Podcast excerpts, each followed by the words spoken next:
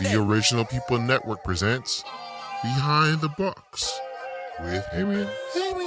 And I'm back up on my hydrogen. They was asking if I'm about to go dumb again. I couldn't lie. Greetings, world. what I've been holding Welcome in. to Behind the Box, I've been trailing a special limited edition series hosted by the Original People Network and Hamian Official, located at the one and only Tinfurl Pop Up Park. Let's go. Thank you, everybody, for joining us today.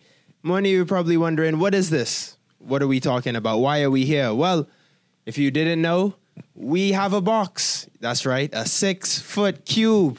Literally, I, probably about 6.3 to be specific, but a physical huge cube that we have set up here at the Tinfurl Pop Up Park. And we have big, big dreams and ambitions of what it's going to look like in the future. What's it going to look like? I don't know. But we have visions for it being as amazing as possible. So we wanted to take this time to have a series to talk about Hamian, talk about the box, talk about art, culture, and society in the Bahamas, and really begin putting out the ideas to help move the country as well as just the the spirit uh, of, of the nation forward. Uh, and on this show, I'm going to be bringing on a couple of our guests today. We're going to be talking about the the lead up process to get us here. A lot of people saw Hamian, they've seen the brand, they've seen the collabs and networks and connections that have made us what we are today. But we're going to take some time to roll back the clock and talk about how we got here in the first place, as well as give y'all some insight on where we are going today. So, without any further ado, I'm going to introduce our first guest that we have on, the one and only Brandon. Introduce yourself. Uh, so that's it. My name is Brandon Kemp. Um, I am 24 years old, an aspiring entrepreneur, trying to create platforms for economic and cultural development. That's my line. That's my Yeah, line. yeah, yeah. and and I am both. I am a Christian artist and social architect. You know, I had to get my line, my see wording together. yeah, yeah. Because last time I didn't have, I didn't have everything together. Um, and obviously with us, we have the whole original People Network crew in the back. You know, they right there. Yeah, yeah, yeah. As well as we have some other Hamian members with us today. But uh, we're gonna get straight into it. So, Brandon, uh, we've known each other for a long time. Probably. Mm. I mean, I don't even remember how we first met. We was in, we were in the same high school together Yeah. back in the day. I think got real during youth group though. Yeah, yeah, yeah. We- We, we went to the same youth group, Global Village Youth Group. Yeah, Shout out to that. Yes, Yeah, yeah, yes, yes. And I think that was probably the first time we got involved with just launching projects and doing stuff for fun, whether that was community. Uh, what was what was uh, some of the first things you remember getting involved with? I remember you had um. you had- IOT. Yes, yes, yeah, yes. yeah. So I think IOT definitely was my introduction to the world of, you know, just volunteer work, um, just helping out the community. So IOT, if you're familiar with Beijing Rogers, Mm-hmm. she started that uh, back in 20, I can't even, 2009. Mm-hmm. You know, and it- all it was was an, it's IoT is, it's our turn. So it was a Mm-hmm. movement of young people trying to improve the community.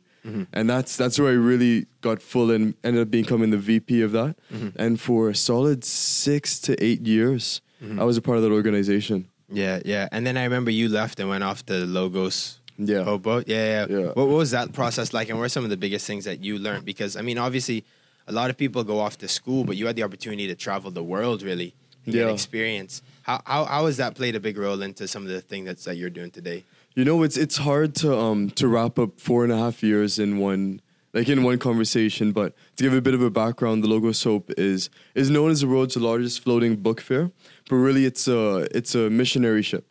So what they do is they it's about 400 people from 65 different countries with the mission of sharing knowledge, help, and hope.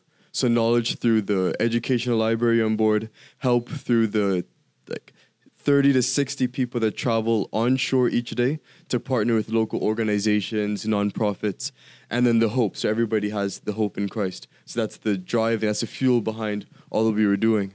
So, so when I graduated from high school, I was planning to go to university, ended up on the ship instead. I was supposed to be there for one year, which Yeah. turned into four and a half years. four years, So yeah, you can tell that that was, it, it, it was a worth an amazing experience. Mm-hmm. So to give my what my my um my lesson that I learned, I think I think the first thing was that the world isn't as big as we thought it was. Mm-hmm. You know, so um, during my time on board, I think I went to around 32 different countries, Mm-hmm. and I found that every country we went to, the people were pretty much the same. You know, we had our own cultures, our own traditions, but at the core of who we all are, we all need a community to belong to.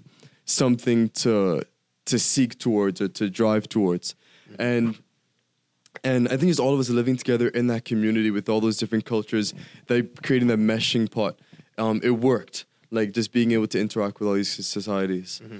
And how did uh, the Bahamas measure up culture wise and identity wise to some of the other places that you were able to visit? Mm, okay, so so Western culture has traveled far. You know, so we saw almost everywhere we went that there were aspects of Western culture. Um, to give a contrast, Myanmar, that's one of the countries we went to, and it had only opened up to the outside world like two two years before we went there. Oh, wow, yeah. So it was very, very untouched by Western civilization. And just seeing the way they dressed, their style of makeup, their music, it, all of it was so different. Um, they didn't have exposure to, I think, American TV or all of this and that. So, um, so for example, like their makeup, they took this paste from a tree, a white paste uh, from the bark, and they would rub it in circles on their faces. So people are walking around with these three big circles on their face as Really, as their beauty. That's that's how they show off. Oh, look at look at my makeup, you know. Yeah, yeah, yeah. So so I think Bahamas compared to a country like that, we our our culture is quite mixed. You know, we, we do have our Bahamian culture, but just living in the Bahamian society, you realize that we have a lot of outside influences in the way that we dress, the, listen, the music we listen to, the way we interact. So, so I think for such a small country as we are, living next to that, that hub of Western culture of the United States, mm-hmm. yet the fact that we still have our own music, we still have our own slang, I think that that is a testament to how strong our culture is, despite the fact that we are become a lot of a melting pot. Yeah, I, I definitely agree with that because we probably are one of the Caribbean countries that has the closest proximity to not only the US but US culture. We have tourists Yeah. who are coming here on a regular basis. TV news is all American, Yeah. but yet we still have uh, this uh, English vernacular that is so defined and so concrete is Mm. Bahamian. So I think that's definitely true. Um, eh, we had talked in the past. You said that there were a lot of places that you would go to and visit, uh, and you almost drew a lot of inspiration and ideas from those places. I know you talked about the market in Thailand or Yeah. how what things were being done in Mexico. Yeah. You came over here when you were done, and I think brought a lot of those ideas and concepts and started to materialize them, whether that was the Nassau Night Market or the pop up park. Oh, what was the trigger in your mind to really say, you know, I've been around the world, I've seen these things, but I I see the gaps and I want to bring them here to the Yeah. Bahamas. Yeah, so so a lot of the time that we spend, we spent in poorer countries. You know, so and and even not poorer countries, but the poor areas in the countries. And just the nature of the work that we did, we went where the help was needed the most. Be to the libraries, like shoes, um, really just um, aid work. So so I saw that what these countries were doing with the resources that were available to them, and it really blew me away because I saw how innovative they had to be. You know, for example, Taiwan, um, they they saw earlier on that you know not everybody's going to have the money they need to open up their own storefront. So then they developed these night markets where people could just show up with their booth set up um, in a parking lot and pool the resources of everybody that was there to pull customers from all around the city. So, so I saw over and over again all these countries that did not have much resources be innovative in the way they needed to solve their economic problems. So I came back to the Bahamas and I'm like, I'm seeing the power of our dollar, for example. Mm. So how in South Africa I was able to eat a rib dinner with a drink at a restaurant for five dollars. Mm-hmm. That's that's ridiculous. So we come back to the Bahamas and I see how strong our currency is, you know, being tied to the US currency, how open our economy is, yet we weren't being as innovative and creative as those poor countries needed to be. So I think that we had gotten comfortable in that. So when it came back and I said, like, what? Like, how are we not doing all these things? So, so I, I'd, I'd kept a journal during my time abroad, a journal of different things that I'd saw, seen along the way, and just I kept. Okay, I like that idea. Let me write that down. And when I came home, I just like opened up the book, and it was like, yo, all of these things we could whip out be easily. yeah. Could be done easily because we have the strong economy. Even though our population is small, we have millions of tourists coming every year. So the the the opportunities really were like limitless as I saw it. Yeah, no, that's true. I mean, you mentioned a lot of really big things, and I think right now in the world, there's this time where uh, minority cultures as well as um, uh, the global South, third world countries Mm. have this big push to say we want to work towards building our countries. We want to work towards having self determination. And I think something that's so important is one, the innovation, but also this idea of like shared economics that Mm. not everybody's going to have the capital up front to have a storefront, but something like a night market, something like a pop up space is something where you only need small amounts of overheads, but you can get a lot of things done and you benefit from everyone else's Yeah. growth. And I, uh, I saw this video, I think last night, and it said if you wanted to build the tallest building in a city, there's two ways you could go about doing it. One, you could either build the tallest building in the city, or you could build an average sized building and then tear down the other buildings mm. around there so that your building is then the tallest. And I think a big idea is, is moving to start and pivot towards ideas that are individual, are progressive in their own mind, are as good as individuals can make them, but are also considerate of everyone else and understanding that if everybody just tries to make their own tallest building, we can eventually have a city of skyscrapers by, by that process. And it's crazy because I've known you for a long time. I saw the Nassau night market develop, but we really started talking about ideas for collaboration in about August, September of last year. Yeah. One of the biggest ideas uh, that I had, that we both kind of come up with, is this idea of, of a culture hub. That how great would it be if there's one spot where there could be the development of talent and entrepreneurial spirit in the Bahamas. There were opportunities for retail, there was opportunities for tourism, but it was all kind of in one location.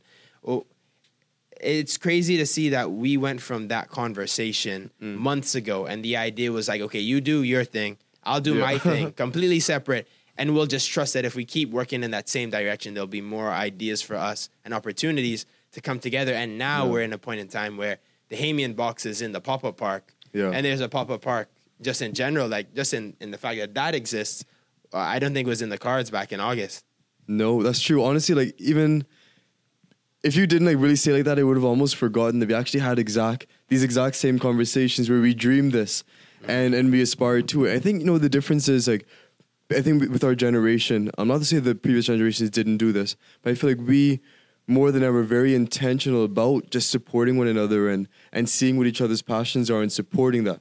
You know, so for example, when you talked about the culture hub, um, you know, I also had Hello Culture, which is a, a language learning business, and we're talking. Our focus is more international cultures, so like the Latino, French, Mandarin culture, and then when you shared your idea about the um, about Hamian and and promoting Bahamian excellence, then you you filled in that gap of adding the Bahamian culture aspect to it, and and I just feel like when we once we realize that all of us can be those pieces in a puzzle and we work together rather than exactly trying to like tear down the skyscrapers, then that really that, that makes us powerful. It makes us like a force to be reckoned with.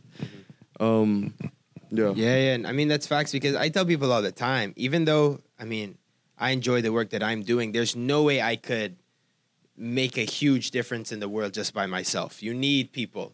And it's important to have the self awareness to kind of know what you're good at and what you're maybe not so good at because I know how to stay in my lane, but support the people who are good at the things mm-hmm. that I'm not good at because in the future, their success can complement my success. You know, like I I can't speak other languages. I I've I took French for about ten years, and it's probably the one subject that has held me back from getting finished with school. So Yeah. there's no way I could complement and, and work on the aspect of connecting cultures in a way that Hello Culture does. Or I mean, I don't think I could have set up something like Nassau Night Market.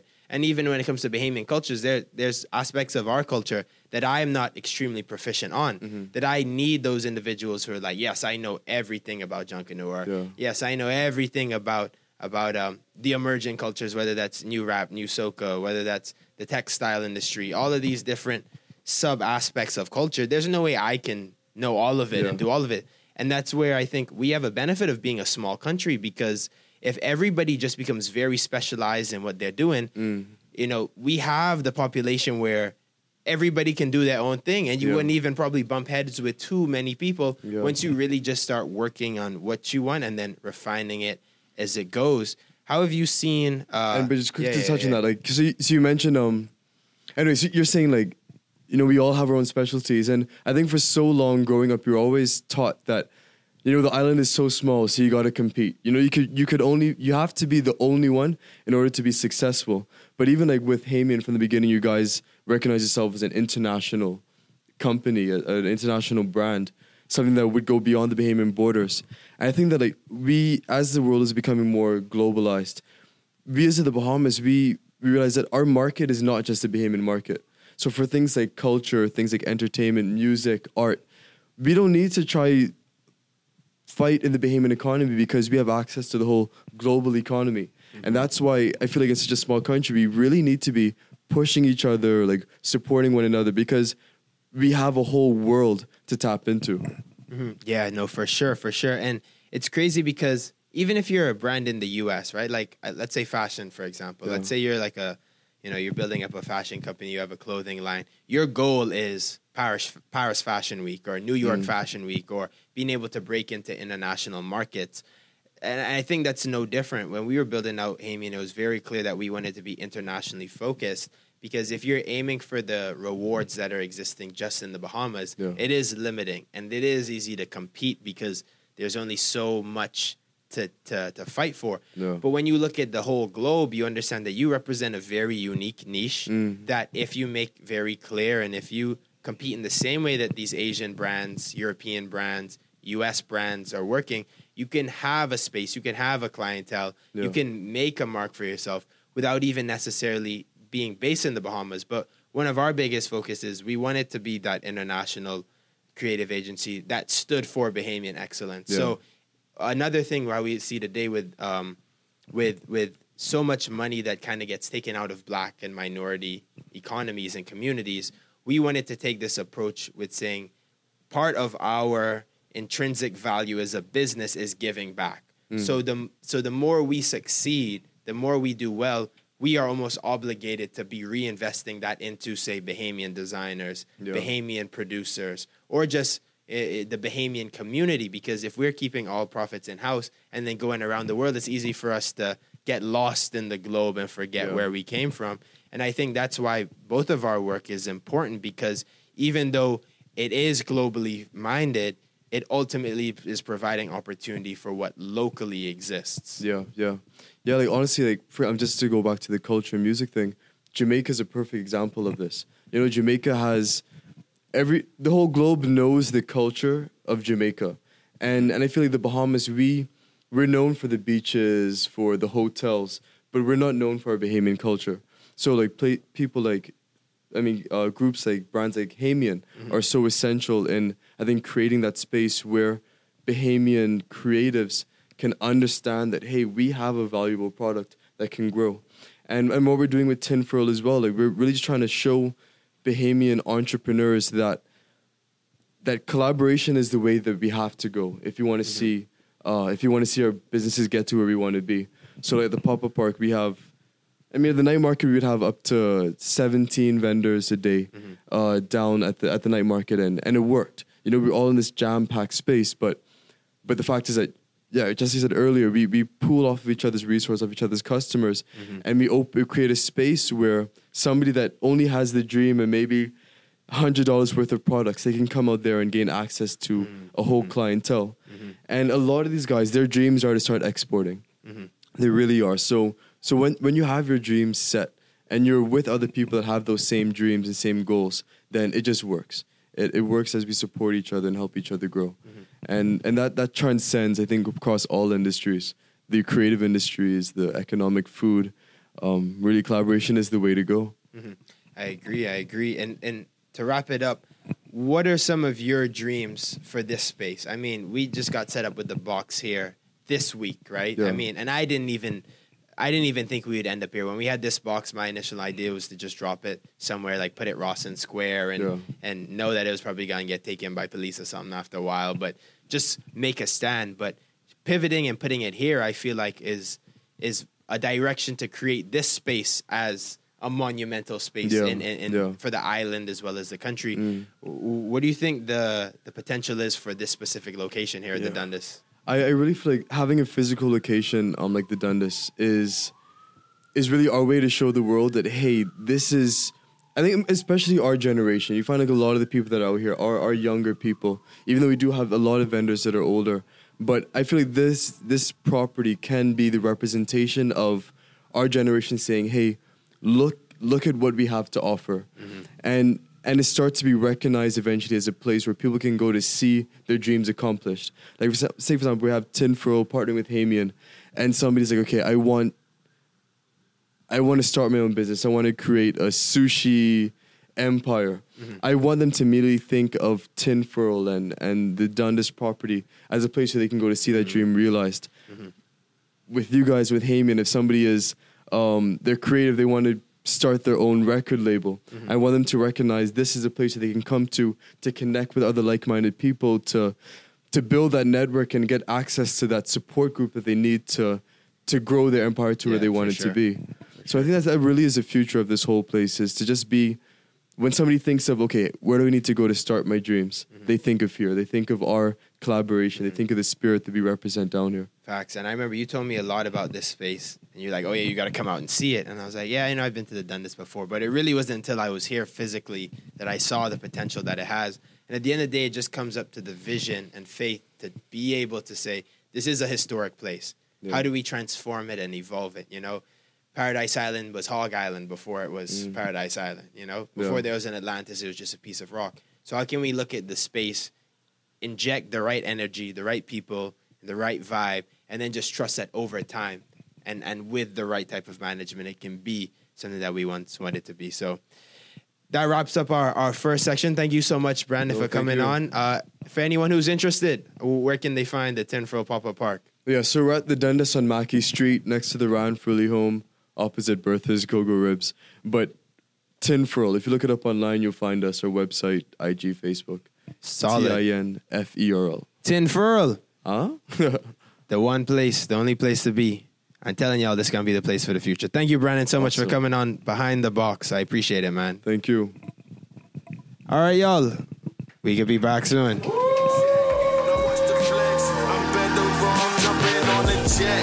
Diamonds on my neck, they call me renegade. Feel just like the fucking Prezi in the motorcade. Y'all niggas smoking booth, I'm smoking lemonade. Gotta pray almost every day, gotta make sure I'm straight. Keep that chrome on my waist, I got no time in the waste. How'd go, how'd go. Welcome back to Behind the Box. It's your host, Boat, and you watching Hamian Official X Original People Network exclusive limited edition series on the story behind the box. On this first signature series, we we we digging back to talk about how we got to where we are today, and I blessed, overjoyed to have with me one of my true brethrens, Jay Ferg. Introduce yourself. Yeah, man, you already know what it is. It's uh, my name is Jared Ferguson. Go by J Ferg, artist slash photographer slash videographer. You know. a little bit of everything. So I known Jared from from time. Like we known each other since we was young, and we I guess we really really got the chance to get close because we went to university, the same university, Liberty University. Shouts out LU. Right, right, right. Yeah, controversial, but you know we still gonna pick up the the school always. Um, uh, Jared been my brethren from a long time, but I wanted to bring him on specifically because he's been one of the people to witness everything that's happened from Hamian, like literally from the beginning, before there was an idea, before there was a name, back when we really was just booling and chilling. Yeah, for real. I remember this boy come to me in the library. We was supposed to be doing homework, but you know, skylocking. uh, we was we was taking pictures, and I see him put an edit on it. It say Hamian, and I was trying to figure out what it was. I thought it's just like a preset, but apparently it's you know something bigger. But and that was a crazy day too, because I remember that was the first day I had made the photo. And okay, I had just come back from Abaco and we was having the the relief event. Ah, yeah, yeah. and it was supposed to okay, it was supposed to be November 11th, and I thought it was November 7th, right? So I was dripped down like fresh. I had you know suit jacket on, jeans, you know, clean, right? Yeah, yeah, yeah. I remember when I I gone to go go on the bus, I was like, "Hey, drippy." I was like, "Babe, imagine if I had one photo of me walking onto the bus." But I didn't. I, you know, I was like, "Who gonna take the photo?" No one was on the bus, so I gone to the. Dri- I was like, "Wait, I should ask the driver." And he was one jokey, but I I'd always dap up. So I go and I was like, "But you want to take one photo of me?" eh?" So I was like, yeah, babe. So we go and take the photo. I surprised he take that dude. I'm just by mistake. Yeah, but but like it was one take and it was solid. So I edited it, put it together. And when I got to school, I found out the event wasn't on like that day. So I was, It was, just like, it was like a Tuesday. yeah, it was, a, It was a Tuesday. The wine was until Friday. and I showed up on a Tuesday. And I was just fresh, so I was like, "Hey, Chard, you want you want to go take one, one photo shooting?" so yeah, we did go to the library, and we was we was just taking photos from then. Mm-hmm. So that was crazy. But um, even from before then, like I remember back in my room, like I I decorated the first wall. I had that dripped out, and I was like trying to make my room at school a spot where people could come, chill, and bool without needing no TV, no electricity, but it would still be a spot. But it, but it was like solid. Like we was we would go out there, chill, you know. Yeah, I remember we take bunch of pictures the first time you finished that. Yeah, yeah, yeah. Like it was always about taking photos from back then. And I mean, how I'm curious, like, what was your thought process when I first brought up the idea to seeing it where it is now? Like, uh, what is your perspective on it? Because I know a lot of people when I bring up ideas to them, because I always bringing up ideas, they like, yeah, yeah, yeah, this, this another one, but this one of them things that actually, you know, got some traction. So I want to know what your opinion was on on how we've grown and got to where we are so far. Well, honestly, I I thought you just was coming to me with a, another random idea. I didn't think it was going anywhere. I just thought this was another side thing, just like CSA. Yeah, yeah, yeah, yeah. yeah. um, but to see how far you came with it and how how much you want to do with it for actual career path, career starter, it's, it's amazing. Yeah, I remember like the first photos that we put on Hamian Official because I made the, my first set. But I think the first, I remember the first three sets of photos was Chewy, Peyton, and you.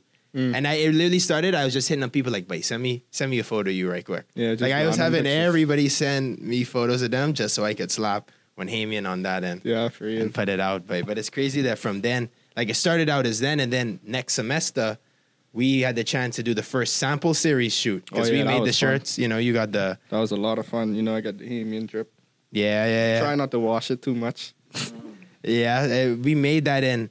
I remember I was like, wait, I don't want to just make clothes. I want to make like a whole like experience Yeah, out of yeah.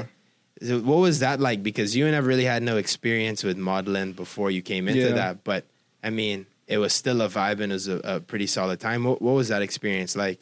It was it was really fun. Um, I always wanted to try modeling, but like I always the one behind the camera because I I still love videography a lot. So, um, just to get that experience to where we we are able to to do something that's you know it's just fun, solid, ain't nothing too serious. Um, and how we were able to not only get our friend group, but also a couple other people we weren't familiar with, and still seeing everybody come together for such a, a like, even though it started off as a random idea, something that eventually turns to be really solid. Yeah, because the people we had on that shoot, I remember it was like you, Peyton, Raven, but then we and, And then obviously y'all another Bahamian. random boy named Gabe. Yeah, like, Gabe from who this nigga is. Macedonia. Dan Dan is from Nigeria. Becca was from Korea. It was crazy. So all y'all was from around the world. And then the photographers, I y'all I didn't I really had know no idea them. who they was. Yeah, I knew like there's one gal I know, and I did show her the shirts, and she was like, "Are you doing a shoot?" And I was like, "No." She was like, "I want to shoot the photos." I was like, "All right, say less." And One then we thing- got Micah. Yeah, one thing I can say about them uh, Liberty students, they always anxious to do something. They always want to record or shoot something, Yeah, even yeah. if they ain't getting paid. real, real because we had like five videographers there Yeah. who was just taking photos just so they could like put it on their highlight reel, get their Instagram popping. But For that real. really is what everybody was doing. Micah got restarted his whole IG after that. Yeah, yeah, yeah. But, but I remember he was. I mean, that's a whole other story with Micah. But I mean, that was a solid time because some of them photos I still posting now, Mm-hmm. and it's cool because it ain't just like one photographer you have photos from. You have like three different, four different yeah. types of uh, presets, styles. I actually just dropped a picture not too long ago from that Hamian series. Hey, yes. Instagram is uh, Jared X Austin, just in case you wondering. Yeah, Jared X Austin, you know, and obviously he was a big rapper too, you know. Something like that. I do it for fun. Ah, for fun. Yeah, it's a hobby. It's a Yeah, hobby, yeah, yeah, on yeah. the side. Yeah, how have um, how have you, I guess, seen your creative ambitions change uh, just from being influenced and connected to the the Hamian brand? Because I mean, obviously, the more you talk to people about what you're doing, the more you get a little bit of publicity, a spotlight. It's a little bit of an encouragement to push you forward to be like, man, maybe I should try this a little more. How have you seen your motivation grow over time from from just being around the right type of energy?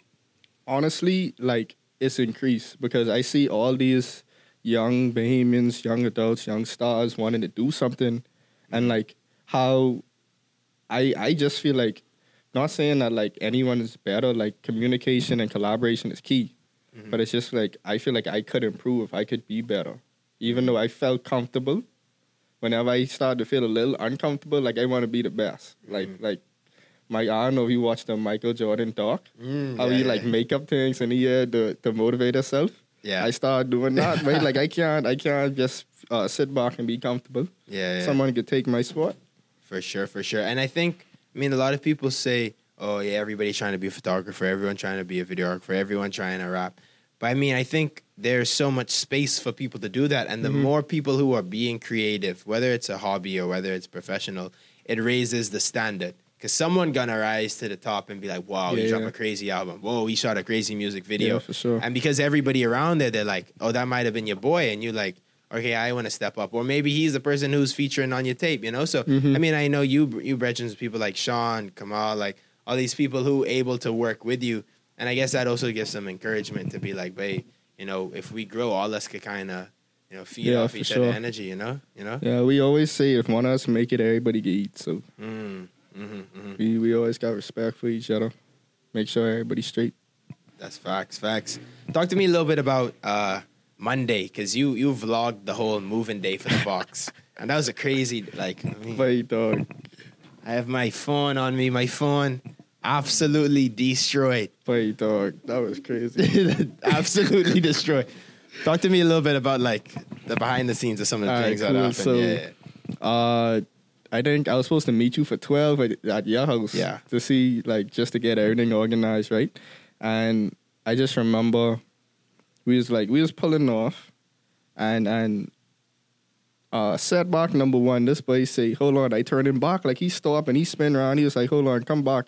I was like, "What happened?" He say, "Boy, I can't find my phone." He said, "I think I leave it on the top of the hood." I say, "How you gonna leave your phone on the top of the hood?" Wait, but literally, I remember in that moment because you did pull up and we had the handshake that we used do. So I was like, okay, I need both hands Mm-hmm. Oh, clear yeah, for yeah, the yeah, for my handshake because we just got. I mean, just gotta. do the- You just gotta start with the whole. You I mean, do that yeah, yeah, yeah.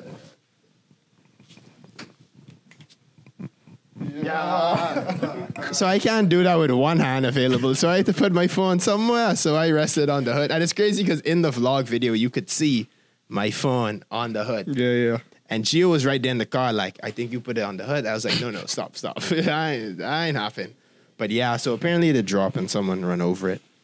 But it- it's, it's a good thing the person was nice enough to yeah, it they like she she called and uh, like found where I was, came, dropped it back off.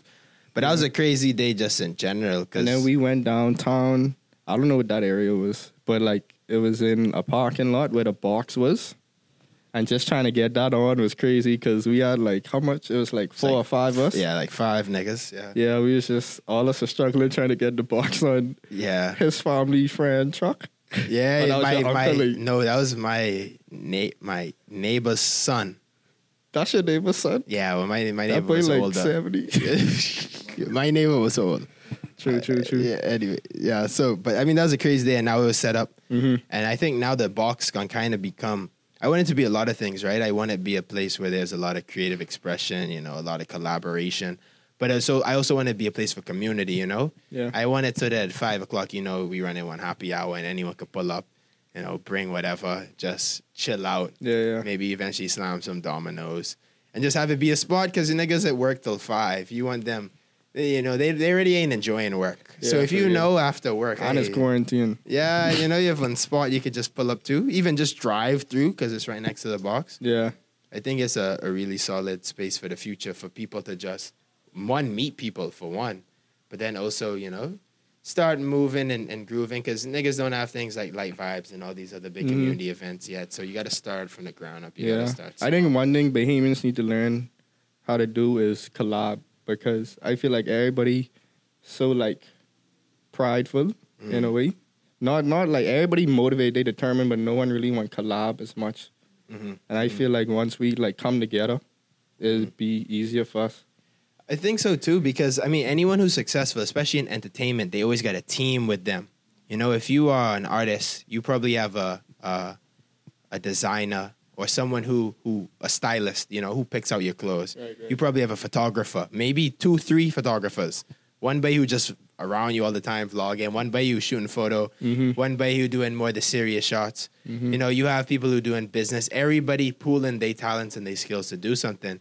And you are true. Like I, I, I think when you start putting money as the requisite to work together, you start preventing proper grassroots growth because the people who got the money are large times the people who are at the top are people who are successful or people who depend on the commercial aspect of it. Right. But for people from the ground up, like I remember when I was a kid, you know, it was easy to just collab with your boy because it's a sad day and you don't have nothing else to do. Yeah, yeah. But now that you kind of an adult and you want to push it more serious, you still have to have that childlike, just like, but Mhm. let's do this for the love of it, you know? I just I feel like a lot of people don't want to, like they can't stand the fact that someone making more money than them. Mm. Mm. I mean, it's a tough. Like what you're saying with Brandon, like it's tough wh- when you competing for the same wins. That's Yeah, why we were that's true, saying it's that's true. important to like shift to more global goals. You got to Mhm. aim to try and bring in international audience, international client. You Mm. really have to, like I said, be Bahamian focused, but but have aspirations much greater than that. You know? Yeah, yeah. Yeah, yeah. I got a quick question for you though. okay, yeah, yeah, sure, So, sure, um, sure. I was just wondering, like, you know how a lot of Bahamians they go off to school and then they don't really feel like coming back. Mhm. What was your reason why you, I guess, not care, but like why you so driven to stay home? Yeah, I mean, that's a good question. Like, I, I think anytime I talk to people now, and they're like, "Oh, you chose to stay home," they like very shocked. You Yeah. know, that's I had the opportunity to go in the U.S. I mean, obviously, I kind of smart because with COVID, I kind of came back at the perfect time because Yeah. it's hard to get a job anyway. But you know, I could have gone the route of going to the UK, the US, other places. But from my perspective, one, I just realized that no matter where you are in life, you could struggle. And I remember I was in Abaco and I was sitting outside trying to work on on repairing this building in the hot sun. And I was like, but anywhere I am in life, I can struggle. I might as well struggle in a place where I love, you know? I already Makes have my family here. I already have my people here. I already see the potential in the Bahamas. I don't want to go to the UK and help build up the UK. I don't want to go to the US and build up the US. You know, I would rather be here and struggle but work towards building up the Bahamas because all these geniuses going to go work for Microsoft or McKinsey or Deloitte or these big companies around the world and they just getting paid wages to pour back into the economy of that local place and using their talents to build up this big company that ain't helping the Bahamas at all. You know, Yeah, so that's true. I mean, I understand why people go off, and I got international experience when I was at school. I think you should get that. But I think when you make that decision of where do I want to build my career, where do I want to invest, where do I want to hone my craft, you have to be thinking about the future. And I think too, but like, if, if you in New York and you are like a decent artist, I see you a good artist in New York. No one can know you, but if you that same level of an artist in the Bahamas, you will be one of the best, mate. And think of all the people yeah, you yeah. influence. Like you could make such such a, a, a greater impact nationally from being in the Bahamas. And like I, like I say, I understand why people just go other places, but I really respect the people who see the vision of what the Bahamas could be. Right. Yeah, so that, that's my answer. Oh yeah, I feel that. Yeah, yeah. You have any other questions? Um, let me see. Why Hamian? Why Hamian as the name? So that's actually a crazy story too. Uh, so obviously, I, I I work with JP, you know, my brethren on the brand, Mm-hmm. and but before anything, we would we used to be sitting around and we was like, I don't pull it back. I remember it was June. What's he like? July tenth, close 2019. 2019. but I was in Rockefeller Park, New York, and we was walking around, and we had just talked to one like random nigga who was pretending to be like a Buddhist monk, but he really wasn't. He was a scammer, but he was dressed up like that. we just talked to him, and we was walking around in Rockefeller, and JP was like, "Babe, let's start a lifestyle brand." I was like, "Babe, what is a lifestyle brand?" I have no idea what that means, and he was like. No, babe, let's start one. I was like, to this day, I still don't really know what it means. but like, I was in school, and I remember this. I used to go to business school, you know, the new business Uh-huh. school. I remember I go and rent out one mini whiteboard, and I was just sitting there writing out names, like trying to think of something. And the first name was Tings.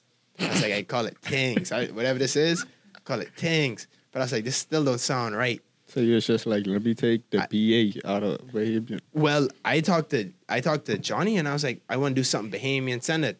He say Hamian, and he put in lowercase. And I was like, that's the ugliest name I've ever seen in my life. Like it just don't sound right. It don't look good. But then I take a lot of inspiration from like the high art, high brands like Chanel, Gucci. And I was looking at some of the photos and I was like, wait, I get accepted if we put it in all caps. And that's the only, my only rule. Wow. If it in all caps, I could do it. And it, I mean, it worked. If Hamian was in lowercase, I think that's kind of, I think that's pretty lame. But in all caps, it fresh. So I mean, it works. it, it works. so yeah, I, I mean, it really wasn't my idea. It was more so JP, but True, true. I put the little style on it to make it, Mm-hmm. you know, really click. And obviously, we make the signature logo. You could see you wearing one of the signature shirts. We only have about 30 of these shirts made. Uh, this one specifically is a one of a one. I know if you want to show them the back real, yeah, yeah, yeah. real quick. the camera can see. We got that that drip, you know, specially made. And I mean, by even talking about this, you remember like we was sitting in the moss and I came up and I I, I just asked you like five questions, right? Yeah, it, I, I don't remember the questions. I just know it's like it was just like deep life questions. Yeah, like we like sit what I've been through as a kid and things. Yeah, I asked you like 10 serious questions about your life. Then I was like, all right, I gotta make a shirt based off this. And it was crazy how you put like how Kobe inspired me, Mm-hmm. and like literally a couple weeks afterwards, he died. Yeah. and that broke me, dog. Yeah, That base. broke me. and Kobe on the shirt, Kobe Yeah, on the yeah. back of the shirt, dunking up in the corner. So it was crazy, but I mean, again, back then it was like we was just testing, we was just seeing what we could do, what we could make, and now Mm-hmm. going forward, like these shirts, I want to make more of them. I mean, I still got a lot to figure out, but I want to be able for people to have not just a shirt, not just a brand that's a label, but an actual piece that represented them and and and is a home of what they doing. So I want to close out with just in your idea where you see Hamian going in the future. In your opinion, My opinion, I see us pretty, going pretty far. Um, next five, ten years, probably having our own building downtown. Maybe I don't know if That'd you want to be downtown. I would love to. I mean, that sounds pretty solid to me. Yeah, but he's probably selling selling uh shirts, uh just different apparel, maybe pants and hats by then. But I would love to get. I mean, if we could do that soon, to be honest, Yeah, I yeah. want to try to, but we can see. But Yeah, and then just like a separate section for the Hamian records too. yeah, yes, yes, Yeah, I, that'd be yeah. solid too. I just see everything coming together, all the small side projects that you have with the Mhm. with with just the apparel, with the artists, with the Mhm. other people who do different stuff like Mhm. painting and thing, like all that in one building. Mm. But I mean, Just revenue. Go on, son. Peace. Go on, yes. go on. Anyway, by J Ferg, I appreciate this. I appreciate your support for the past year almost Yeah, of just it's a model supporting me with everything I doing, but specifically Hamian being out there for Yeah, everything. so course, you know, for we can be front and center for the rest of this wave. So I know. yeah, babe. Elbow touch. Yeah, because I was gonna die. I was gonna dap out. Anyway, but y'all, uh, we about to take another intermission. Thank y'all, and thank you to Jay Ferg Yes, sir. behind the box.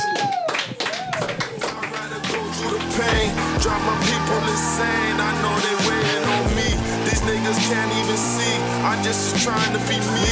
I'm just trying to be free.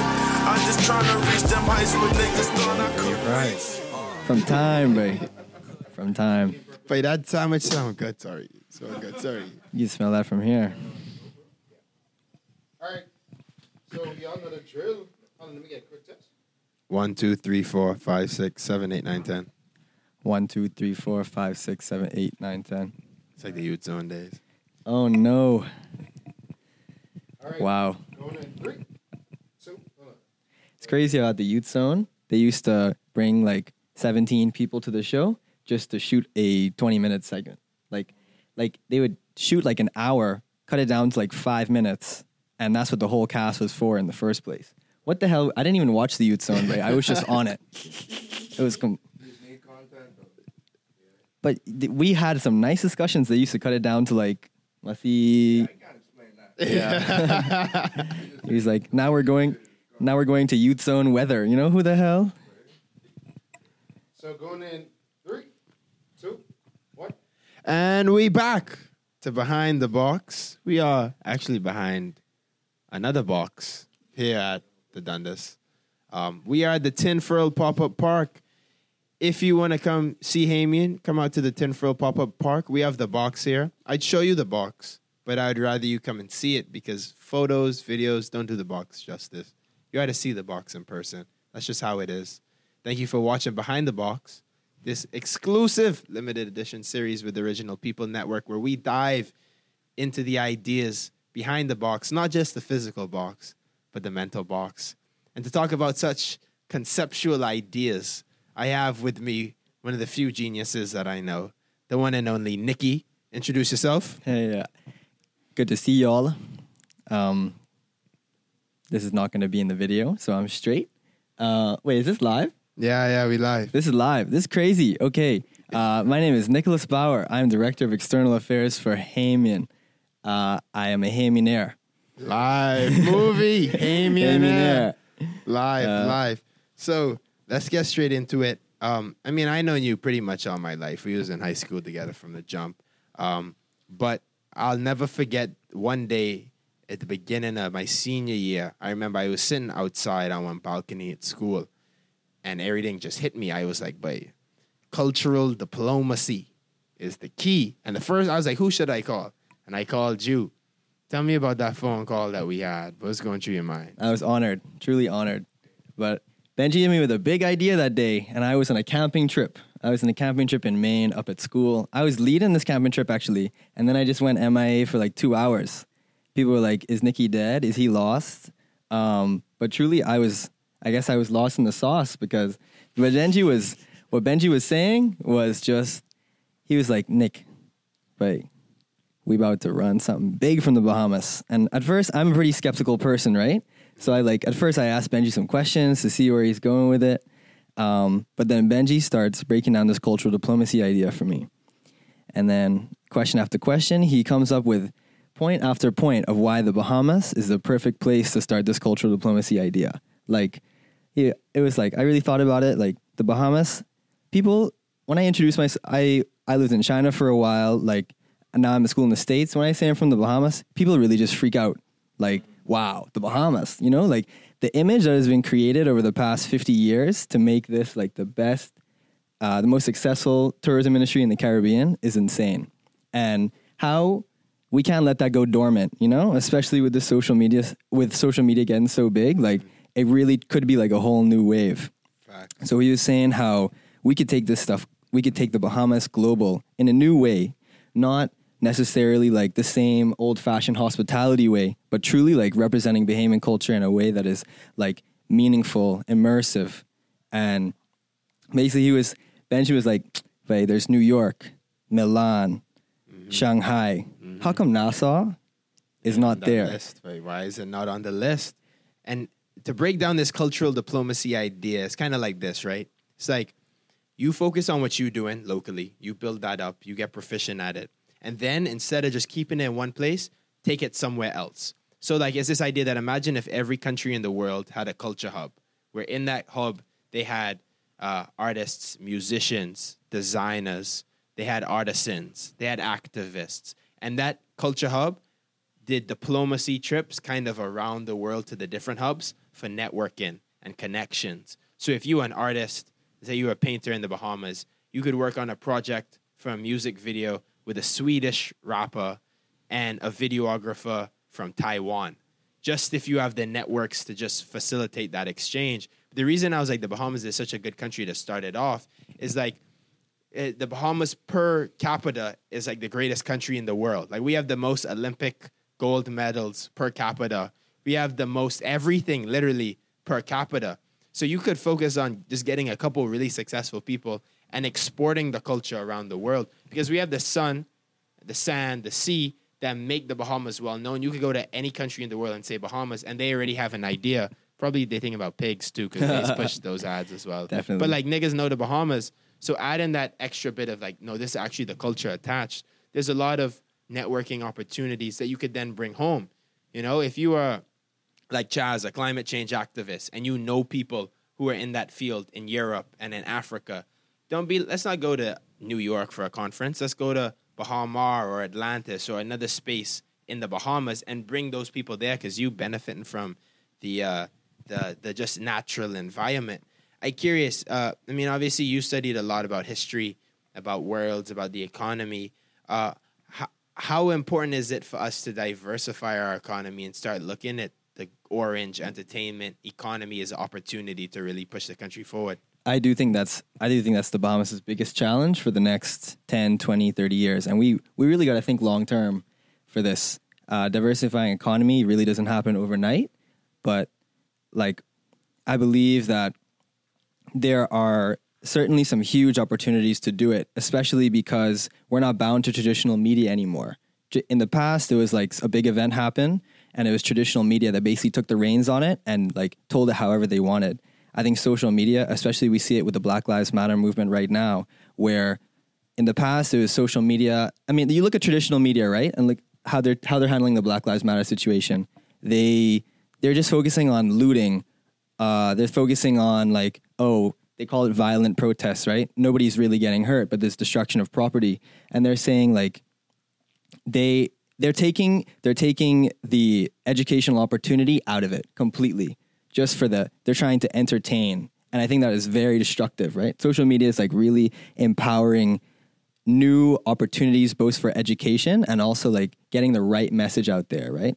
So if you are about the right message it social media has now given you the opportunity to put it out there. Um, and I think that play that'll play a huge role in diversifying the Bahamian economy, especially through the creative industries. And I think that like um, we see from hurricane we see from Hurricane Dorian and from the COVID nineteen pandemic that we are stuck in this cycle of dependence on the United States economy. I mean, like 2008 financial crash that might have affect, that might have affected the the U.S. really hard, mm-hmm. but it affected us five times as hard. I mean, we're talking we had we had after 2008 it was like we had nothing you know and with that kind of dependence where you're just like can't do anything about it i think like breaking that cycle of dependency that we've been stuck in for the past i don't know since the beginning of since the beginning of T- tourism, really. real Yeah, real yeah. like that is a huge that's a huge task Mm-hmm. but like i believe that um getting t- you know taking talent taking bahamian talent like what Hamian does Mm-hmm. taking bahamian talent and like giving them what they need giving them like the the business side of things giving them the promotional side of things because if you're an artist you can't do all that stuff Yeah, you want to be able to focus on your own Your craft own, yeah, your own work. you want to be able to like Im- soak soak in reality and not have to worry about oh what am I gonna how what do I promote my how do I promote myself da da da da it's like a it's a huge amount of work. Um so like business, yeah. alleviating alleviating creatives of that side of it which not everybody is good at. And I think like that's a that that's what Hamian can play a huge role in like letting artists just do their thing mm-hmm. letting them do their thing and get big Yeah, I, you brought up a big point about media because I think traditional media is all about ultimately telling a story. And I don't really trust the story that big media is trying to push. A lot of it is keeping people fearful. It's about pulling people back to buying brands. It isn't necessarily fruitful and, and positive. The benefit of social media, it's a blessing and a curse, is that when you're on Instagram, Facebook, TikTok, Twitter, this echo chamber forms where you are only really seeing uh, about less than 1% of all of the content that's being put on the platform. Millions and billions of, of amounts of information is uploaded, but you only see a small, tailored segment. And you're seeing that on a regular basis. And the question is, what are you consuming? What are the ideas around it? The benefit of, of what I saw from Black Lives Matter is, is they were able to use social media's opportunity to educate about historic oppression begin to show people the bigger narrative and bigger picture. But again, my question is that's what I see, right? I don't know if everybody sees the same thing because those are people I follow. This is the type of content I engage with. Someone else, somewhere else in the world, could be consuming a completely different narrative and different story. But that's why I feel like it's important to use social media as a tool for good to begin to project into it these ideas of Bahamian excellence. Because no one on the side of the road is going to come to you and and really speak a lot of positivity on a consistent basis on what Bahamians can do and what they can be. But if you put that in, in social media space, people see it maybe once. They probably question it the first time. Then they see it again. Then they see other people supporting it. And mm-hmm. that's why I say ultimately it's a mentality because that mentality shifts and it moves to people and people pick it up and then spread it and it just kind of matriculates and percolates all throughout the networks of, of society. I, I want to ask you this question because we talk about this a lot. You talk about uh, the dependence on the U.S., but there's also this big uh, issue of money being drained out of the country. Oh, 100%. Yeah. T- talk to me a little bit about that because you, recently you, you've you've always telling me about this idea of how much money actually stays in the Bahamas. I think like um, when we're spend, we're spending money at a bunch of a bunch of retail stores here, I think we're not really realizing where that money is going. And I do believe that like it really will take a, a shift in mentality, like you say. Sometimes it's just about the shift in mentality, which drives these very important decisions that will build up over time. So say I go to a I go to a fast food chain in Nassau. Wendy's. I go to Wendy's in Nassau. Specifically. See, we we at Tinfurl right now. Wendy's, the the greatest architectural marvel in the past five years is that. Wendy's on Mackey Street. Yes, they got windows from from the ground all the way up. That's like a huge building. I mean, Baha Mar is very cool, but that that Wendy's is taking me. It took it really took blew me away. Yeah, yeah, yeah. It's sure. like I was looking at it, and I was like, wow, Wendy's is so successful here. And I'm thinking, but then I started thinking, okay, I, th- I could spend my money at Wendy's or I could spend my, spend my money at Tinfurl. I'm really wondering where that m- whose po- whose whose pocket is that money going into, mm-hmm. and it's it goes very deep as well. Like where are you sourcing food from? So these turn these Tinfurl vendors, right? I mean, where are we getting our carrots from? Where are we getting our tomatoes from? Lettuce, chicken, and if it goes, it connect. It really sustainable development. Mm-hmm. It all just connects in the back. It's not so. It's not so clear. Mm-hmm. But in terms of if we could create a somehow a metric, right, where you spend a dollar at a certain vendor, and you're able to know how much of that dollar actually stays in the Bahamas, how much of that how much of that dollar stays in the pocket of a Bahamian. Um, I think that would be an ex- a very helpful way to figure out. Okay, I'm spending my money in the right way that will help the that will help the Bahamas. Because say this X X figure, right, five hundred million dollars. We spending five hundred million dollars on food that we that we import from the United States. If that five hundred million dollars was being spent instead uh, for Bahamian local producers, I mean the impact over 10, 20 years, it's unfathomable. How much uh, if that money was staying in the country, how much of impact it could have, right? And it, it's a, it's a it's it's it would come with uh it would be it would come with higher prices at first right? Because you think about like uh this is real neocolonialism. It's like the united states basically owns the world trade organization owns the imf you know these uh these austerity measures that the i you know there's a bunch of news like maybe five years ago about imposing austerity measures to prevent the bahamas from getting junk status right Yeah. i mean it's all designed for these countries, these developed countries, to just get the best of us. And, you know, with these corn, for example, corn subsidies, right? And just produce subsidies in general, farm subsidies in the United States. I mean, how do we compete with that? You really can't compete with that short term. You need some long term investment to be able to get like the economies of scale to really compete with those prices. But at the end of the day, even if you are spending 10% more on your produce, the impact that that has if it's if it's being spent in the Bahamas, mm-hmm. if it's being spent on the produce of local producers at a farmer's market, and these things these things are there, mm-hmm. but the thing is they can't really grow unless people shift their mindset to see how important that is. Mm. And I believe like that's where education starts. That's where like, um, for example, thinking about the sustainable lifestyle. Thinking about the sustainable lifestyle, which connects so much with our national development. Thinking about sustain your belly.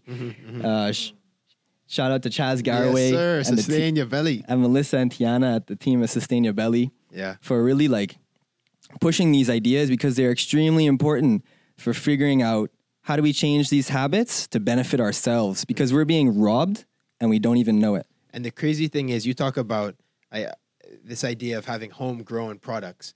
Entertainment is also a product. You know, how many Bahamians spend their time on YouTube watching American YouTubers or listen to American rappers or or or Netflix documentaries that have been produced in the states? And nothing is wrong with that, but we really need to have a conscious effort in creating Bahamian owned products and then having a support system to feed into that and actually consume what is being put out there. Because there are Bahamian content creators, there are Bahamian artisans, there are Bahamian artists, but we need to have the culture to, to really prioritize local.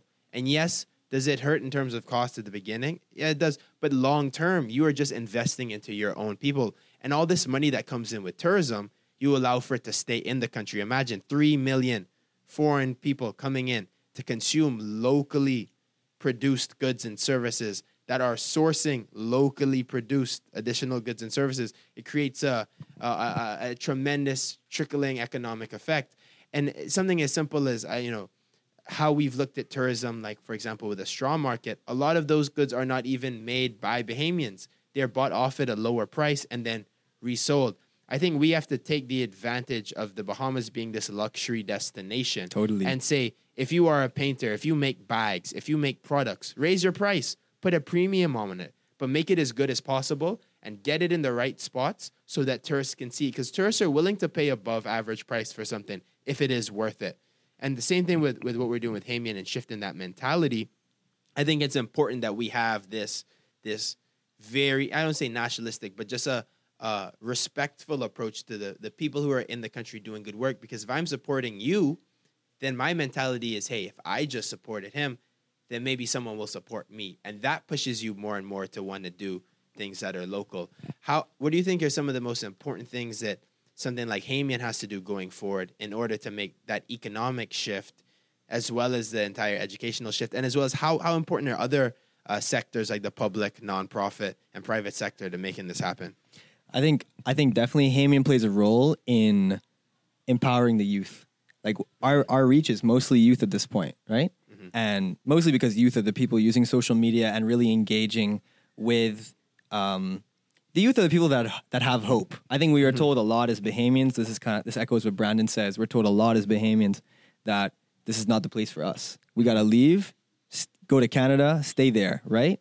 But I think shifting shifting the mentality and saying if we can innovate, if we can come up with new ideas and not not get funneled into like the hospitality pipeline, which I do believe is very important, um, but create other pipelines, create creative pipelines. I think Hamian plays a huge role in in basically like alleviating alleviating what creatives will have to do, and also giving them ideas to um, to enhance their craft and basically like make make hope a thing back again. You know, because Hope is a weapon. and I Shouts out to Angelica Wallace Whitfield. Hope is a weapon. most definitely You got to utilize it. And I think that um, when it comes to one of the most important things the Bahamas has to do is basically educate so that these pipelines can have the people with the resourcefulness and the innovation and like basically people who are uh, capable to take take hold of these opportunities that will be coming out of out of like basically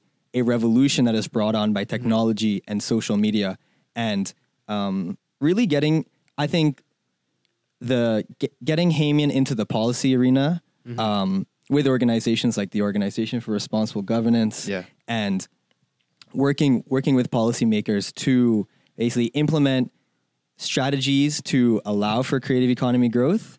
Uh, and I think it really does often come down to the edu- to education. I mean, the fact that is really disheartening for the whole nation. I mean, when I see when I see the education report every year and I see the D minus average, and I'm talking BJCs mm-hmm. getting a D minus on BJCs, you know, and you have like how much money is being spent per head at private schools versus how much money is being spent per head at public schools and you go to you think that like oh we need to increase we need to increase funding for those public schools because wealth is being accumulated in like a in the many people are completely disenfranchised. Yeah, one for sure. because they their mentality like you look at the mckinsey study in education mentality is the biggest determinant of educational success.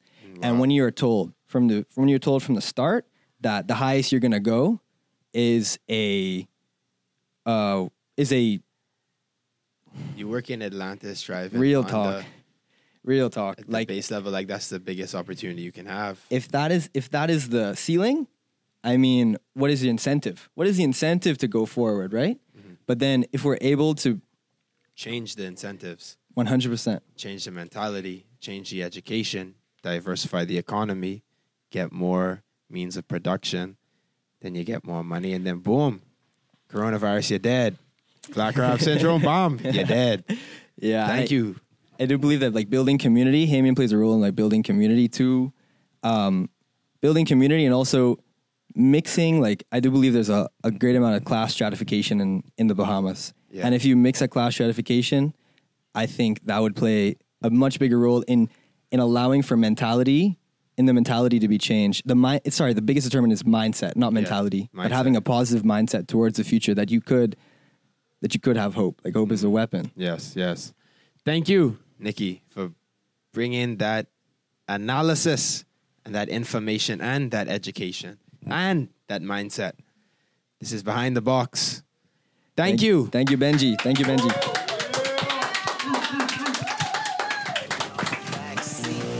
I'm on a level, make the throne a modern masterpiece. Modern boy has it, never fumbled, never missed a beat. If I did, it's all about perception, it's a win to me. I remember days when I was younger, only God and Wait, me. I don't. I just don't have anything to say. You know, like I, I do things. I don't really know what to say about it. Like it happened. All right. Phones on silent. You want to Yeah,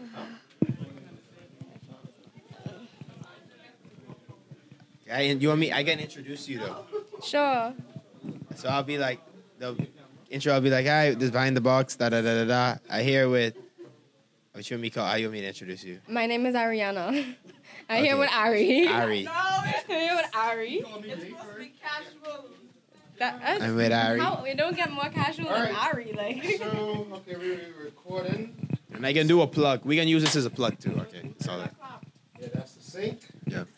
Let me get a text. Mic test one, two, three, four, five. Hello. Say you talk again. Hello. Talk Seven, eight, the- nine, ten, eleven, Yeah, yeah. twelve. You got me. Talk into the mic. I got you. Perfect. Cinnamon buns.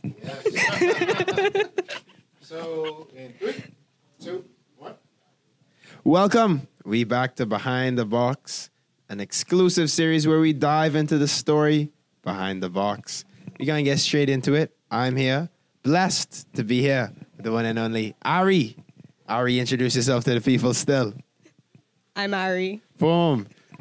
so we can just talk a little bit about uh, some of the work that we we trying to push right now. For those of y'all who don't know, we officially have the box set up here at the Tinfurl Pop Up Park for anyone, anyone if you're interested to drive by and come take a look at it. If you're interested in shooting a video there, hit us up. Pass by. If you want to take photos there, hit us up. Pass by. We literally want to create a new innovative space that can build culture and community.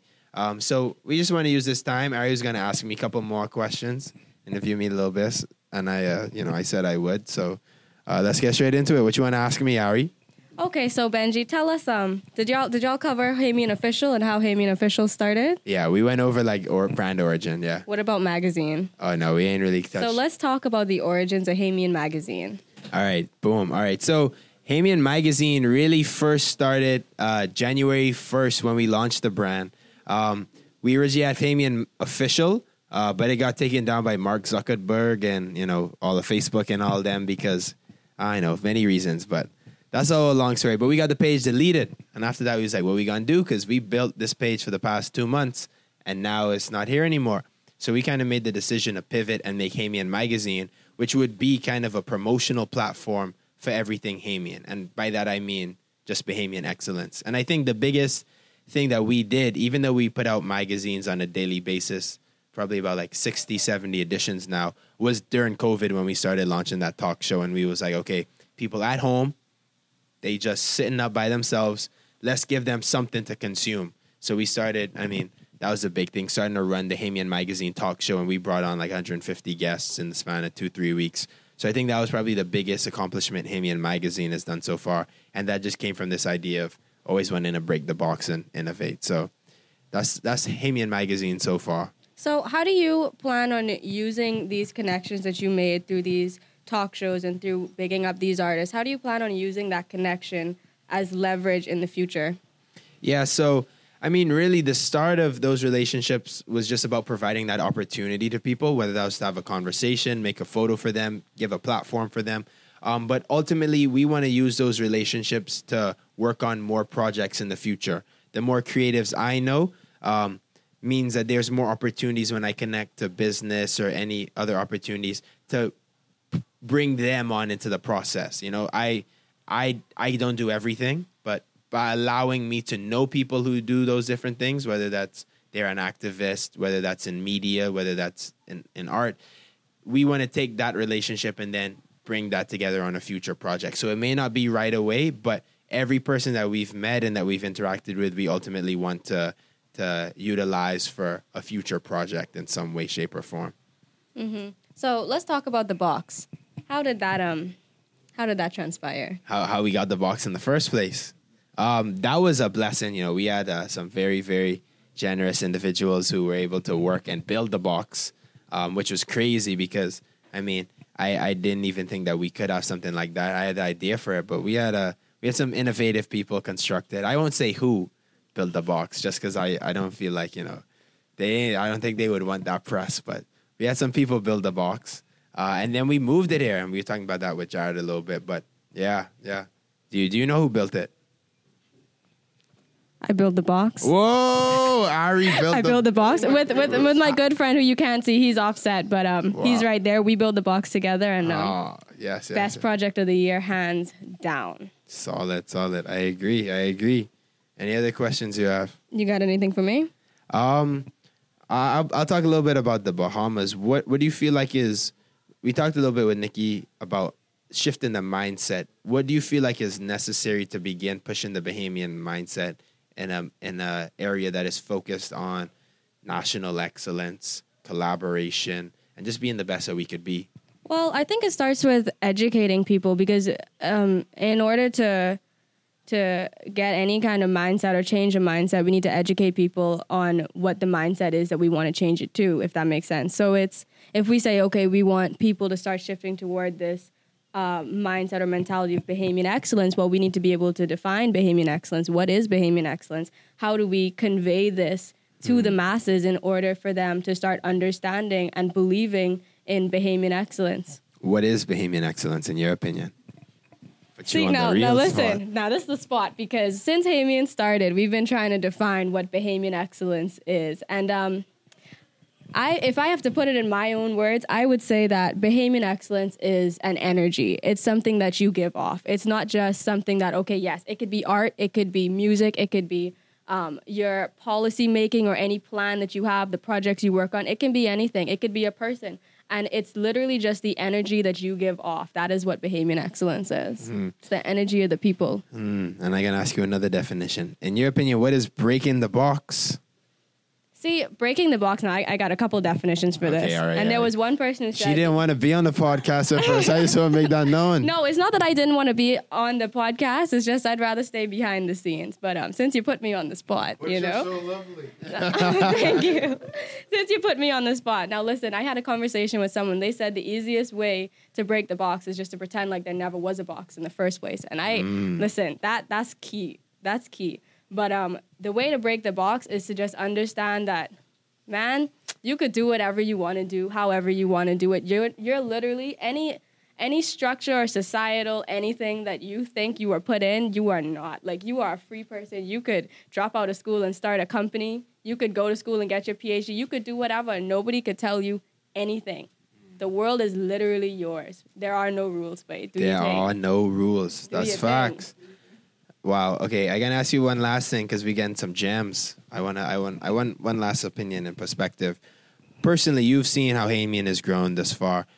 Where do you see, just in the short term, over these next few months, where do you see Hamian going with this project, Project Break the Box? Where, where do you see it, the, the future for Hamian being? Well, I think that specifically with with break the box, I mean, we took something that people say, "Oh, the box, you're born into the box." You know, we took that idea and we made that physical. So now this is something that people can look at and they can say, "Okay, this is the box." But this isn't a representation of what you can't do, it's a representation of what you actually can do. Mm. Now you see the box and you can see, mm. "Okay, this is how we're going to break it. We're going to turn this box into a mm. monument and this is going to be a visual art piece. We're going to collaborate instead of compete. We're going to use artists and we're going to use art and culture to redefine what society is. You know what I mean? I know exactly what you mean. Wow, So this yeah. is powerful. But listen, man, one thing I got to say, there's going to be a Hamian flag. It can be one little pirate ship flag. And I telling you, 2020, The Bahamas will be known for Hamian Brain. Uh, I can't say it. We got to end it on that note. Wait, we got to cut this right, intermission. Thank you, Ari, for that one. Let me in a void so open, raising animosity. You can't hear when you are moved so open. Oh, I mean, there are no rules. I guess we trying to encourage her to do. it. She don't want to do it. Yeah, we know if. Eat in this the chair. So there's like, man, you Let's eat do that, it. Yeah. So that's why I ain't ready for a star. Is there any napkins? Before y'all come Yellow out. napkins. Yeah, if we missed it then, we would have never got a. I feel greasy. You straight. All right. Um, for sink issues. Wait. Gra- wait. Jared, I think you're gonna get. get some flex. Yeah, so. so. All right, yeah, we We good. need greasy, right? Because Um, if so, we need some napkins or something. no, you good? I feel like I. Ah, see, it's you. You're the one. Yes, ma'am. Thank you. You're welcome. Well, you don't want to. Huh? You want No, I could just wipe my face. No, don't wipe it. You gonna smudge up your face. Ain't nothing on my face. Listen, you pot. You don't. Sm- you don't wipe. You got a pot. Ain't nothing to wipe No, though. pot. Pot your face. Don't wipe your face. Hold on, you can hold this because this, this is unprofessional.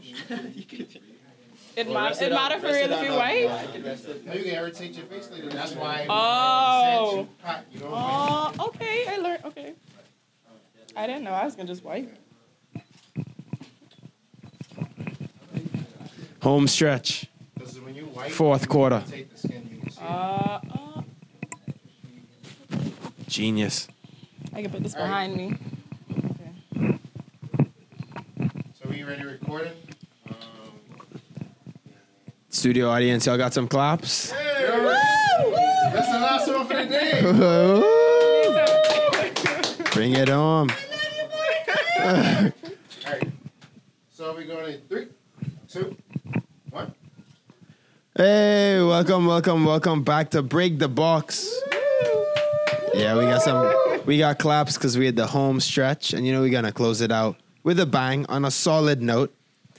For everyone watching, just to remind y'all, my name is Boat, and this is Behind the Box, the exclusive limited edition, one of a kind, never seen before series in collaboration with Original People Network and Hamian to bring y'all the inside scoop behind the box.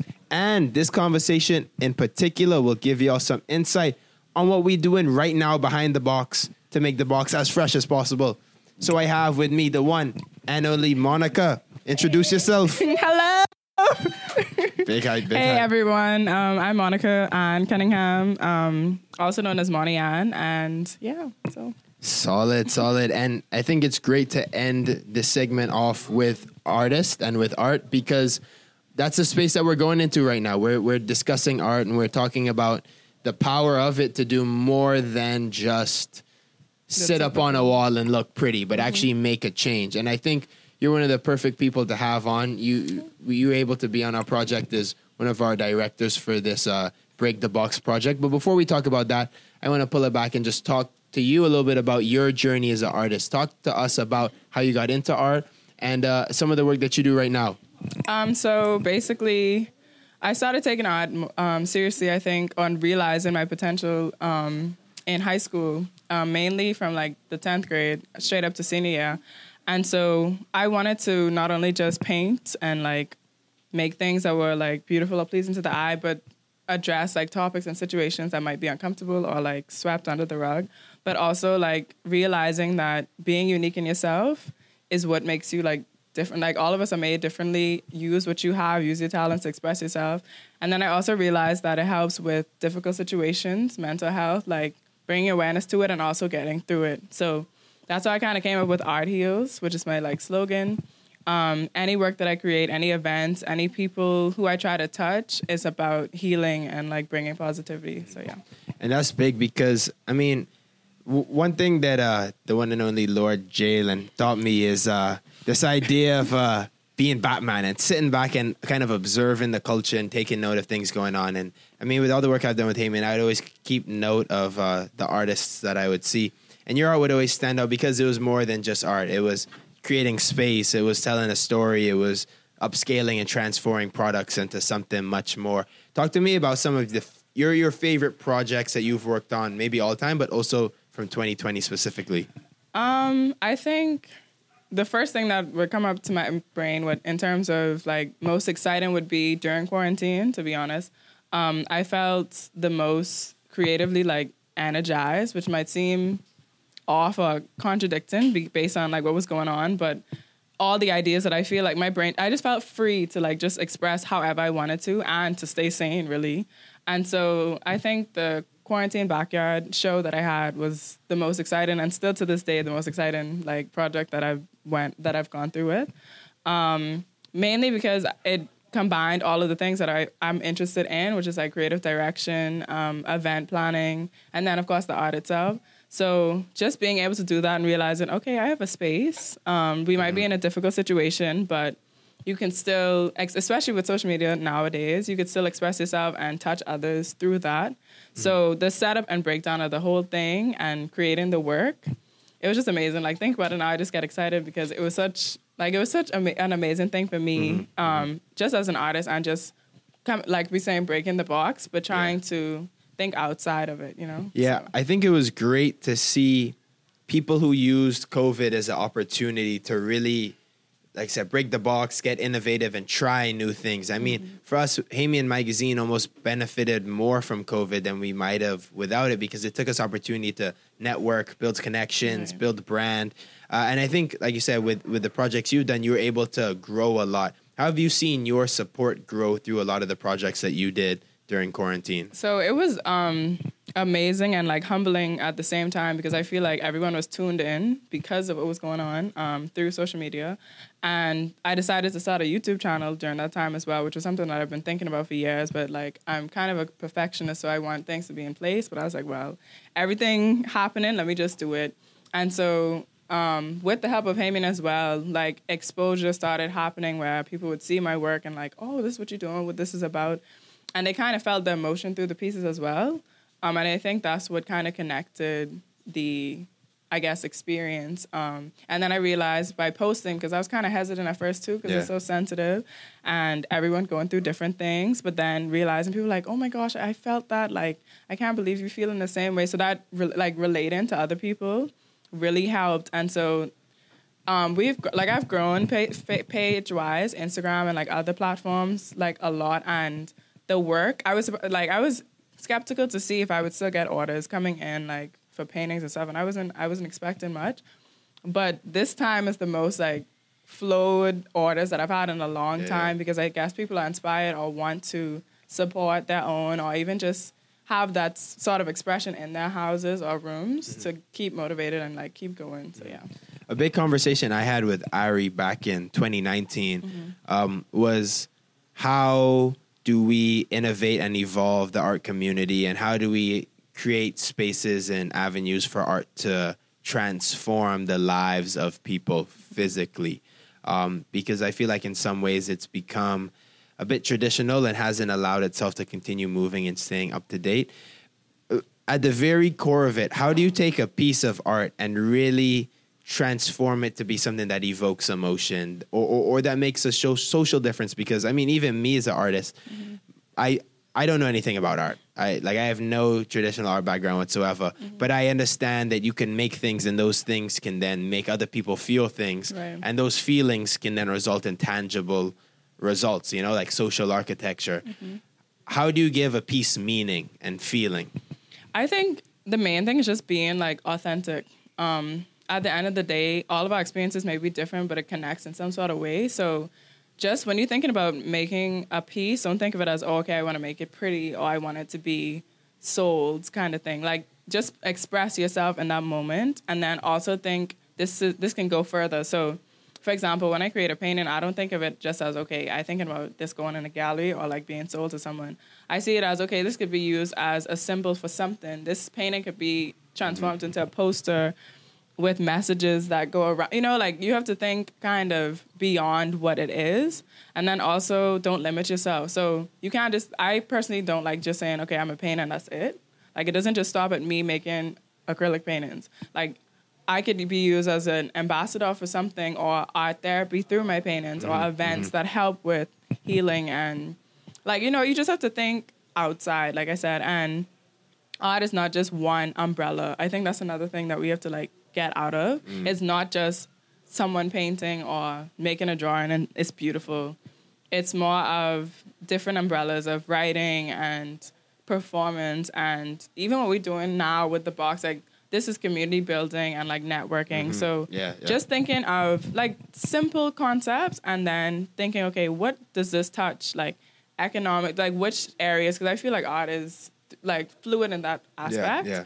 So that's the main thing, at least. Just the changing your the way you think about what art is Mm-hmm. mainly. So mm-hmm. yeah. And I'm curious, what what was your first impression when you came across Hamian? Because I mean, I've known you for a long time, mm-hmm. but we this is really the first The time that we've first- really yeah. reconnected and started to you know speak and and mm-hmm. and get to know each other. What was your first impression when you saw the Hamian brand? I was honestly like super impressed one, and I was like the more impressed with the diversity and like thinking, literally thinking in a different manner. Because as an artist, I feel well for some people, and this is what happened to me as well. You kind of are backed into a corner sometimes, and you're told that you only can do a certain thing. Mm-hmm. And if you're not one of the bigger names or common known, then you ain't really doing nothing. And so I was inspired by that. Y'all were reaching out to the, I guess, known names, I guess, and also smaller, upcoming people that you might not even know about, and the vast amount of like areas that y'all were covering as mm, well. yeah. And like the way y'all were expressing it was in a different way. It wasn't just okay, Bahamian, this this only for this specific. It's something that any anyone wherever you're from could be received, and you know, I felt like that was just a beautiful thing, and it was also a way to connect because I was learning about other artists. I was like, okay, there's some Mm-hmm. People yeah. who I should connect to, network with. Yeah. So I was really impressed and excited. In future, I didn't know it was gonna be like this quickly, but Yeah, to for sure. connect and like work with y'all For because sure. it's the same kind of. You, it is always good to like stay with like-minded people, Mm-hmm. and that's I was like, okay, this they look at it making sense, and I want to think. I would usually think of like things around that realm, like trying to be different, and like y'all stood out immediately. So And you know it's crazy? So I was on this this uh, podcast called Mm-hmm. Everything Cool uh, at the beginning. at the beginning of at the begin like before quarantine started, Mm-hmm. and I was talking to them about uh, my ambition of being able to do an art show in some type of way in the future. Mm-hmm. And I had this that vision and dream and idea of it probably back in February. Mm-hmm. But like I said, I have no art experience. I didn't know how that would happen, but I understood if I just took the right mentality of position myself in the right place and having the right type of energy, that I could connect with the right people. Right. And it's crazy that again, when you came on the show, there wasn't an idea of this. Three weeks ago, there wasn't an idea of this being at the like.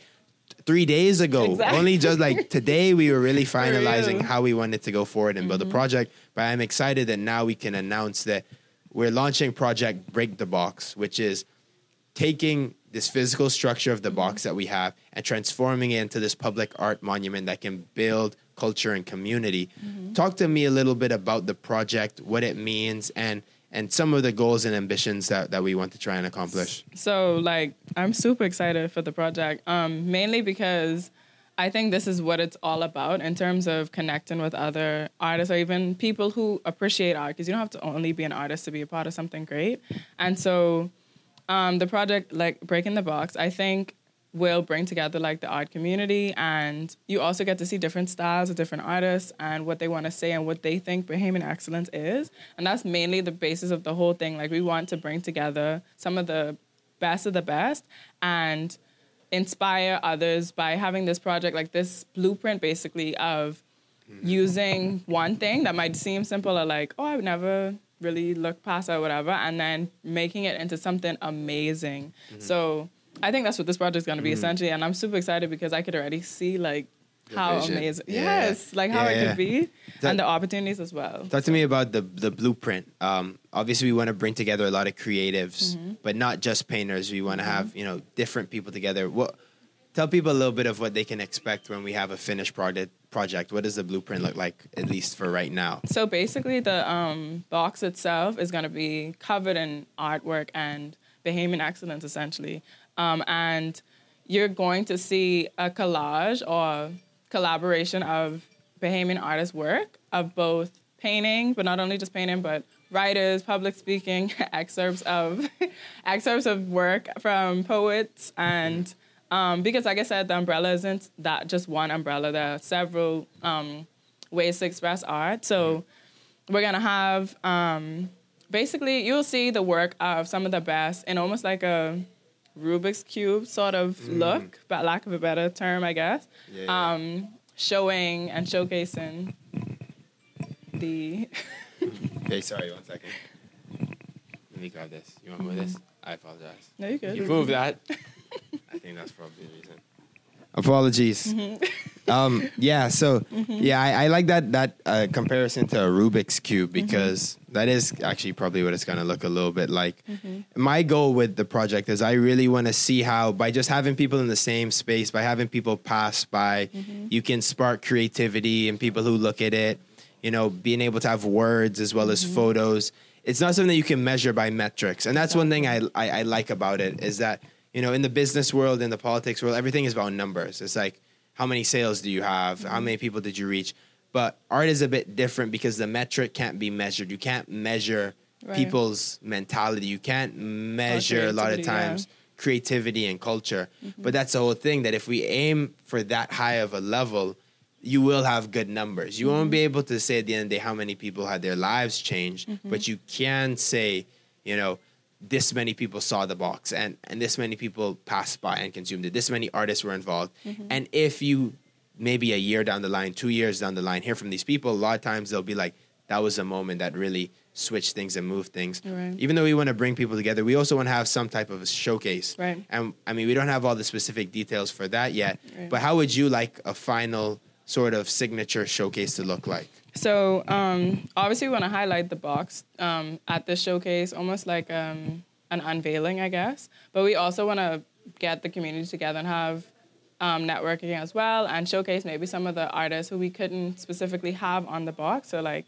singers or rappers or people who have who are creatives as well, but showcase it in different ways. So we want to have a night or evening or day or even all three um, where we just showcase that and we have a cool, chill environment where we could just have a good time um, and use the box as a backdrop and again, blueprint to say this is something that you could use in the future to inspire and to just basically promote what you're doing. So I see it as just like good vibes all around, um, music, and we already have the perfect environment because we have food and drinks. We already have good energy. So it's just a matter of putting it together. And yeah, that I think that's going to be exciting. Yeah, I think we really are blessed to be able to have this space of the Yeah, it's Tinfurl. Pop Up Park to not only just say we could do this now, but who knows In the where the future, future. may Right. lie. And even though there's this showcase that we're you know setting up for around Independence Time, Mm-hmm. leading up to that, we want to get as much content as possible. So if anyone who's watching this is a Right. is a content creator, a videographer, photographer, eh, literally any anything. You know, you were you were invited to come and just express yourself creatively Mm-hmm. with this box, and then going forward past that, who knows? This may be the base of operations for Hamian work, Hamian events Right. on a regular daily basis. And again, who knows? This this may not be the only box. Right. Maybe there's another box. Maybe we Let's break box this box. else, exactly. You know, we Something bigger or more permanent, you never know. Yeah. yeah, sure. and I- and I think ultimately it comes down to the fact of the mentality. You know, Mm-hmm. If you can change the mentality, if you can put people in that right mindset, Right. then you can. Anything can, is possible, Anything is for sure, possible. anything sure. is possible. What would you say to people who maybe doubt? You know Mm-hmm. their ability to break the box. You talked about how how art can heal. Mm-hmm. There's probably some people who may see this box and may get inspired. Mm-hmm. But how do we take it one step further and, and allow for that piece to to really change not only a mindset but a paradigm on life. What is the message that needs to be intertwined into everything so that people can go forward and, and, and break their own personal box in their life? I think like one thing to keep in mind um, is that it's your like it's your own journey. Like you might see the progress of other people or like some other creatives who might be would I don't know you might feel discouraged because you're like I'm not moving as quickly or I don't get recognized as much. But it's more about like realizing that you have your own voice, and once you stick to your own, I feel like once you stick to yourself and being authentic, there's no one else who can do what you do. Basically, that people could try to mm-hmm. mimic it, people could try to but it's literally your thing. So once you stick to that, I feel like you'd always be successful because something I do or something you do, you can't say, oh, I could try to mimic what you're doing, but it's mm-hmm. not going to be the same. And so when you get to the place where you feel discouraged or that you're like, mm, I don't really know if I could do this, take a breather, but then also keep like working at it. So like write down even the tough things that are happening or like whatever's discouraging you and your challenge to yourself should be trying to overcome that and like surround yourself with people with that good energy as well even when you don't feel as if you're in that space because that encourages you to keep going and like making sure that you try to heal people with your work and stuff. So yeah There's this uh this phrase that I'm using Mm-hmm. to try and design the next uh, line of clothing that we put together for Hamian Mm-hmm. of what I would the collection to be about, and it it would be titled "You Can Never Be Me," Mm. and and the reasoning I use that verbiage is because for some people you may look at that and say, "Oh, it's cocky, it's selfish," but then when It's you true. actually embody that phrase, it's like you know I can only be me, and you can never be me. That's true. So I have to be the best me I could be, and you you can't be me. Exactly. You got to go and do your own thing. Mm-hmm. Um, but just in closing, I, I'm encouraged to see the mm-hmm. collaboration that's happened so far, and I'm excited for this mm-hmm. project. And literally every day it comes to life more and more. And anyone again who's watching and you're interested in supporting, please reach out to us if you want to collab with us. Hamian official, Hamian a magazine. Reach out to us on Instagram and connect because I think it's so important that we begin as artists shifting the mentality and community mm-hmm. towards just that mm-hmm. community and focusing on working and coming together to really create social impact rather than just staying in our own lanes. Yes, we mm-hmm. can be the best that we can be, but we can be even better if we all push Yeah. at the exact same stronger time. together yeah Stronger together, forward, upward, onward, together. hey This is Behind the Box. Thank you all so much for watching. We will have an amazing episode next week. I don't know what it'll be, but it will be amazing. right And you can count on that. Thank you so much for the people Original People Network for helping us. Thank you so much for Hamian Official. Thank you so much for the Bahamas. And thank you so much for the opportunity ultimately from God to have life and to experience this amazing thing. Even though 2020 has been bumpy, it's only up from here, I think. i agree Behind the box, thank you. Elevate,